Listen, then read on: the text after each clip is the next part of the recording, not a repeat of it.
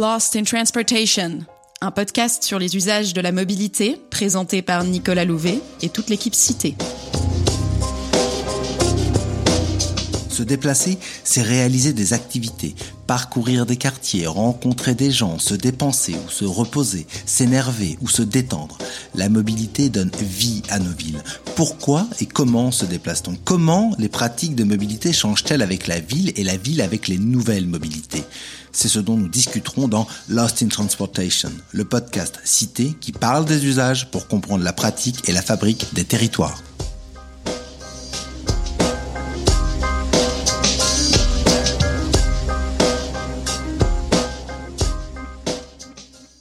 La mobilité rythme nos journées.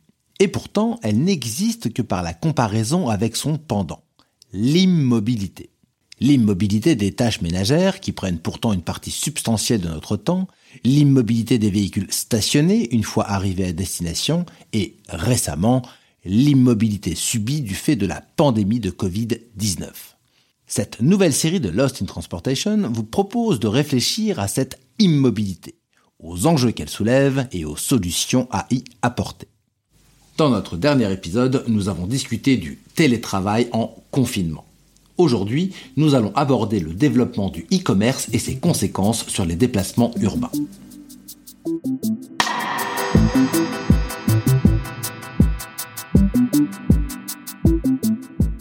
Immobilité épisode 2.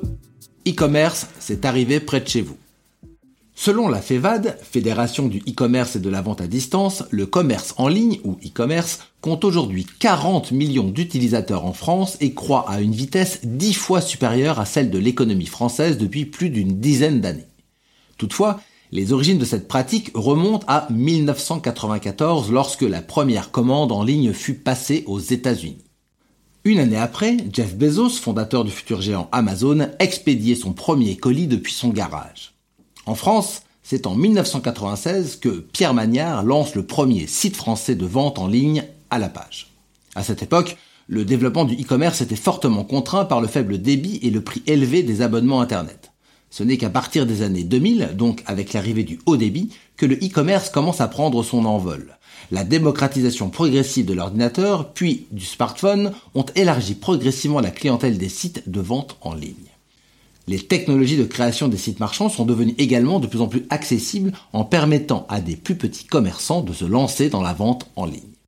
Grâce à l'essor du commerce en ligne, nous commandons de plus en plus d'objets qui arrivent à nous sans que nous ayons à aller les chercher. Mais cela veut-il dire que nous nous déplaçons moins? Achetons-nous sur Internet uniquement pour éviter de nous déplacer en magasin ou existe-t-il d'autres raisons qui nous motivent à faire des achats en ligne? Et finalement, quel est l'impact environnemental des achats sur Internet?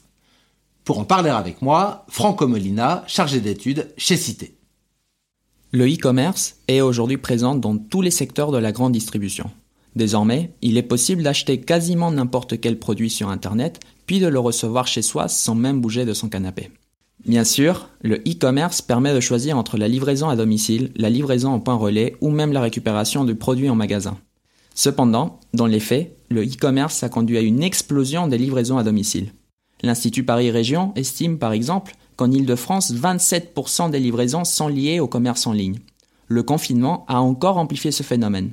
Pendant cette période, le e-commerce était le seul moyen de faire des achats dits non essentiels, en plus de constituer la meilleure manière de rester protégé contre le risque de contamination liée aux achats. Toutefois, les raisons pour recourir au e-commerce vont bien au-delà des contraintes sanitaires. Selon une étude menée en 2017 par Cité et NYU, l'Université de New York, la recherche du meilleur prix est la première motivation des Parisiens au moment de réaliser des achats sur Internet. En effet, 37% des Parisiens ont recours au e-commerce pour bénéficier des promotions. Le e-commerce donne aussi la possibilité aux consommateurs de mieux comparer les offres sans devoir se déplacer dans chaque magasin, voire de trouver des produits qui ne sont disponibles que sur Internet. L'accès à une offre diverse est une motivation pour 27% des Parisiens. Finalement, les livraisons à domicile ou en point relais représentent également un gain de temps et de confort pour le consommateur. 23% des Parisiens commandent en ligne pour éviter de se déplacer en magasin. Différents facteurs influencent le recours et la pratique individuelle du e-commerce. Ainsi, le niveau de revenu est l'un des principaux déterminants des comportements d'achat en ligne. Il influence par exemple la fréquence des achats. En effet, les plus hauts revenus recourent plus souvent au commerce en ligne.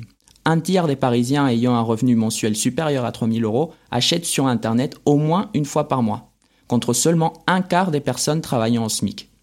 Les personnes à plus faible revenu sont également les plus nombreuses à ne jamais réaliser des achats sur Internet. Le niveau de revenu détermine également la sensibilité au prix.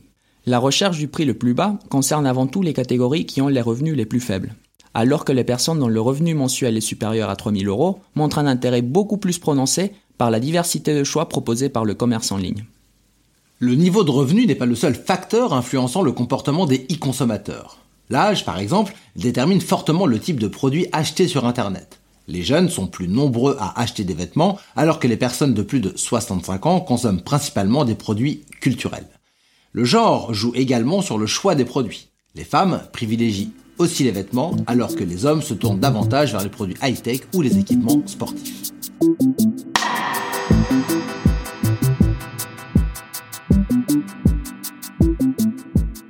Les offres de produits alimentaires se développent également et attirent un public bien spécifique.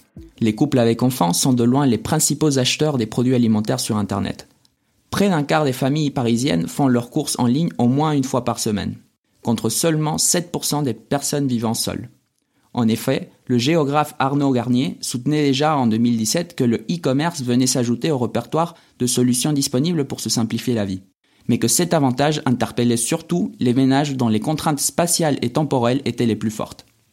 Rappelons en effet que les produits alimentaires sont beaucoup moins plébiscités que les produits non alimentaires. En 2017, 95% des Parisiens ont réalisé au moins un achat de produits non alimentaires sur Internet contre seulement 51% des Parisiens pour les produits alimentaires. Les travaux sur le e-commerce alimentaire de Nora Marey et d'Anna Aguilera montrent que les complexités liées à la livraison de produits frais génèrent des coûts supplémentaires qui se répercutent sur le prix des produits. Si la recherche de prix bas est la principale motivation de l'achat en ligne des produits non alimentaires, l'achat de produits alimentaires ne peut séduire que les clients les plus aisés et cherchant avant tout un gain de temps. À partir des pratiques de e-commerce alimentaire et de e-commerce non alimentaire, quatre grands profils de cyberacheteurs ressortent de notre enquête menée en partenariat avec NYU. 20% des Parisiens sont des aficionados du commerce en ligne, qui achètent fréquemment à la fois des produits alimentaires et non alimentaires. 30% des Parisiens sont des cyberacheteurs traditionnels qui achètent régulièrement des produits non alimentaires, mais très exceptionnellement des produits alimentaires. Près de 50% des Parisiens sont des consommateurs intermittents, à savoir des personnes qui ont un recours plus occasionnel de l'e-commerce, que ce soit pour acheter des produits alimentaires ou non alimentaires. Et finalement, près de 10% des Parisiens sont des phobiques des supermarchés, c'est-à-dire qu'ils achètent régulièrement des produits alimentaires sur Internet, mais quasiment jamais des produits non alimentaires.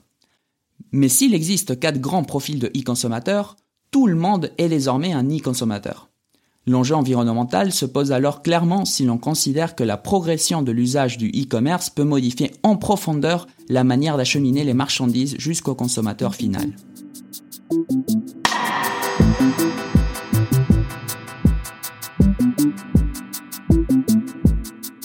Est-ce que le commerce est bon pour l'environnement? Cette question fait encore débat entre les professionnels et pour mieux le comprendre, il est intéressant de comparer le parcours logistique d'un produit acheté sur Internet et d'un produit acheté dans un magasin. La plupart des marchandises que l'on consomme ne sont pas produites dans la région où l'on habite, voire même en France. Avant d'être acheminées jusqu'aux consommateurs finaux, les marchandises sont d'abord transportées jusqu'à des grands entrepôts logistiques situés dans la périphérie des grandes métropoles. En termes de bilan carbone, jusqu'ici, on ne retrouve a priori pas de différence entre le commerce classique et le e-commerce. Une fois que les marchandises arrivent dans ces grands entrepôts logistiques, les marchandises sont transférées dans des camions plus petits qui approvisionnent les milliers de magasins repartis dans toute l'agglomération. Dans le modèle du commerce traditionnel, c'est le consommateur final qui se rendra lui-même dans le magasin pour amener ses produits à la maison.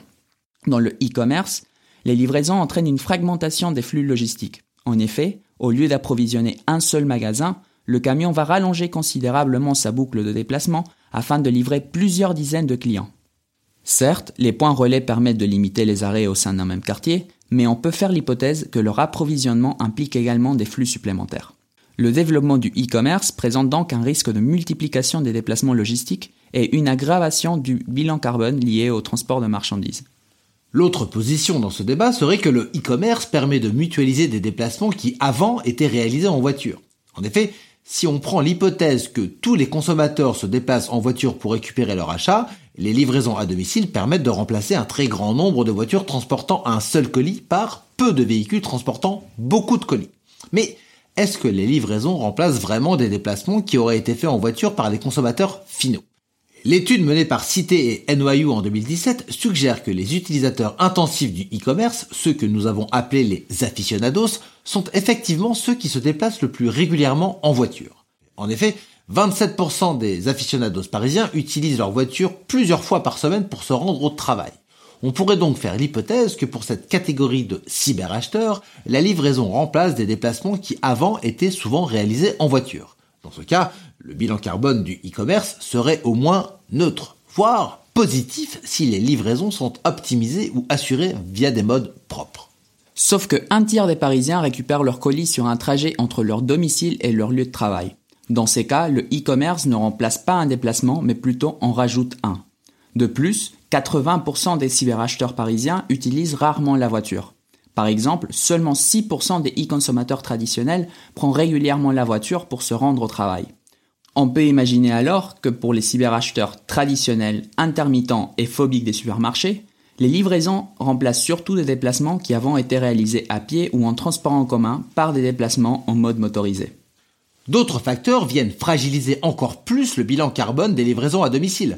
Selon la Fédération du e-commerce, le taux d'absence lors de la première tentative de livraison peut atteindre les 40%, sans parler des retours de marchandises, qui contribuent également à multiplier le nombre de déplacements par commande le e-commerce produit aussi plus d'emballages que le commerce traditionnel.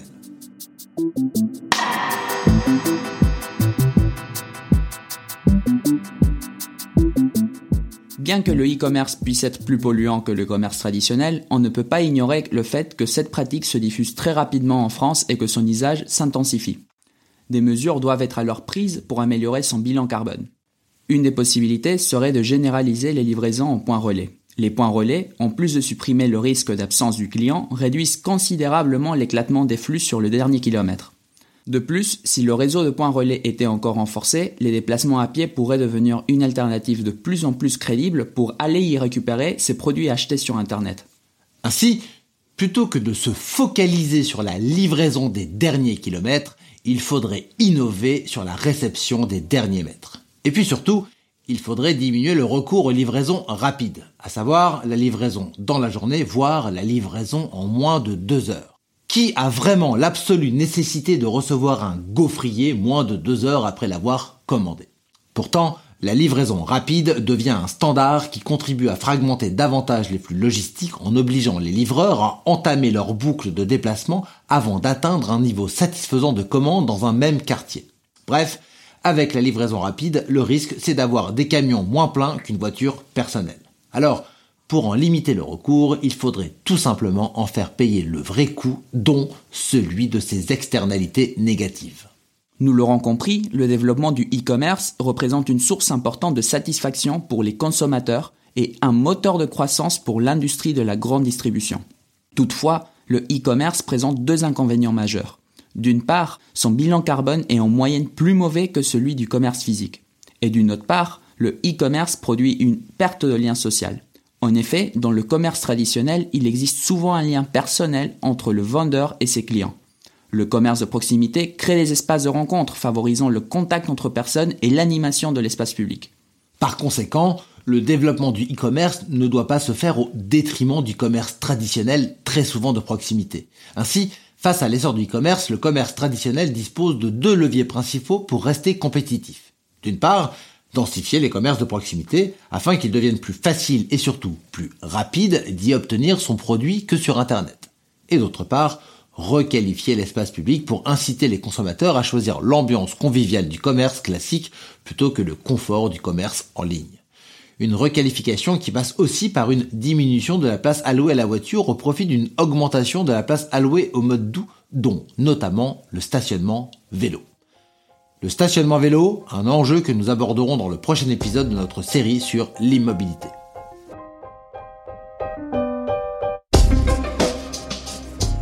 Vous pouvez retrouver toutes les références citées dans cet article dans la description du podcast.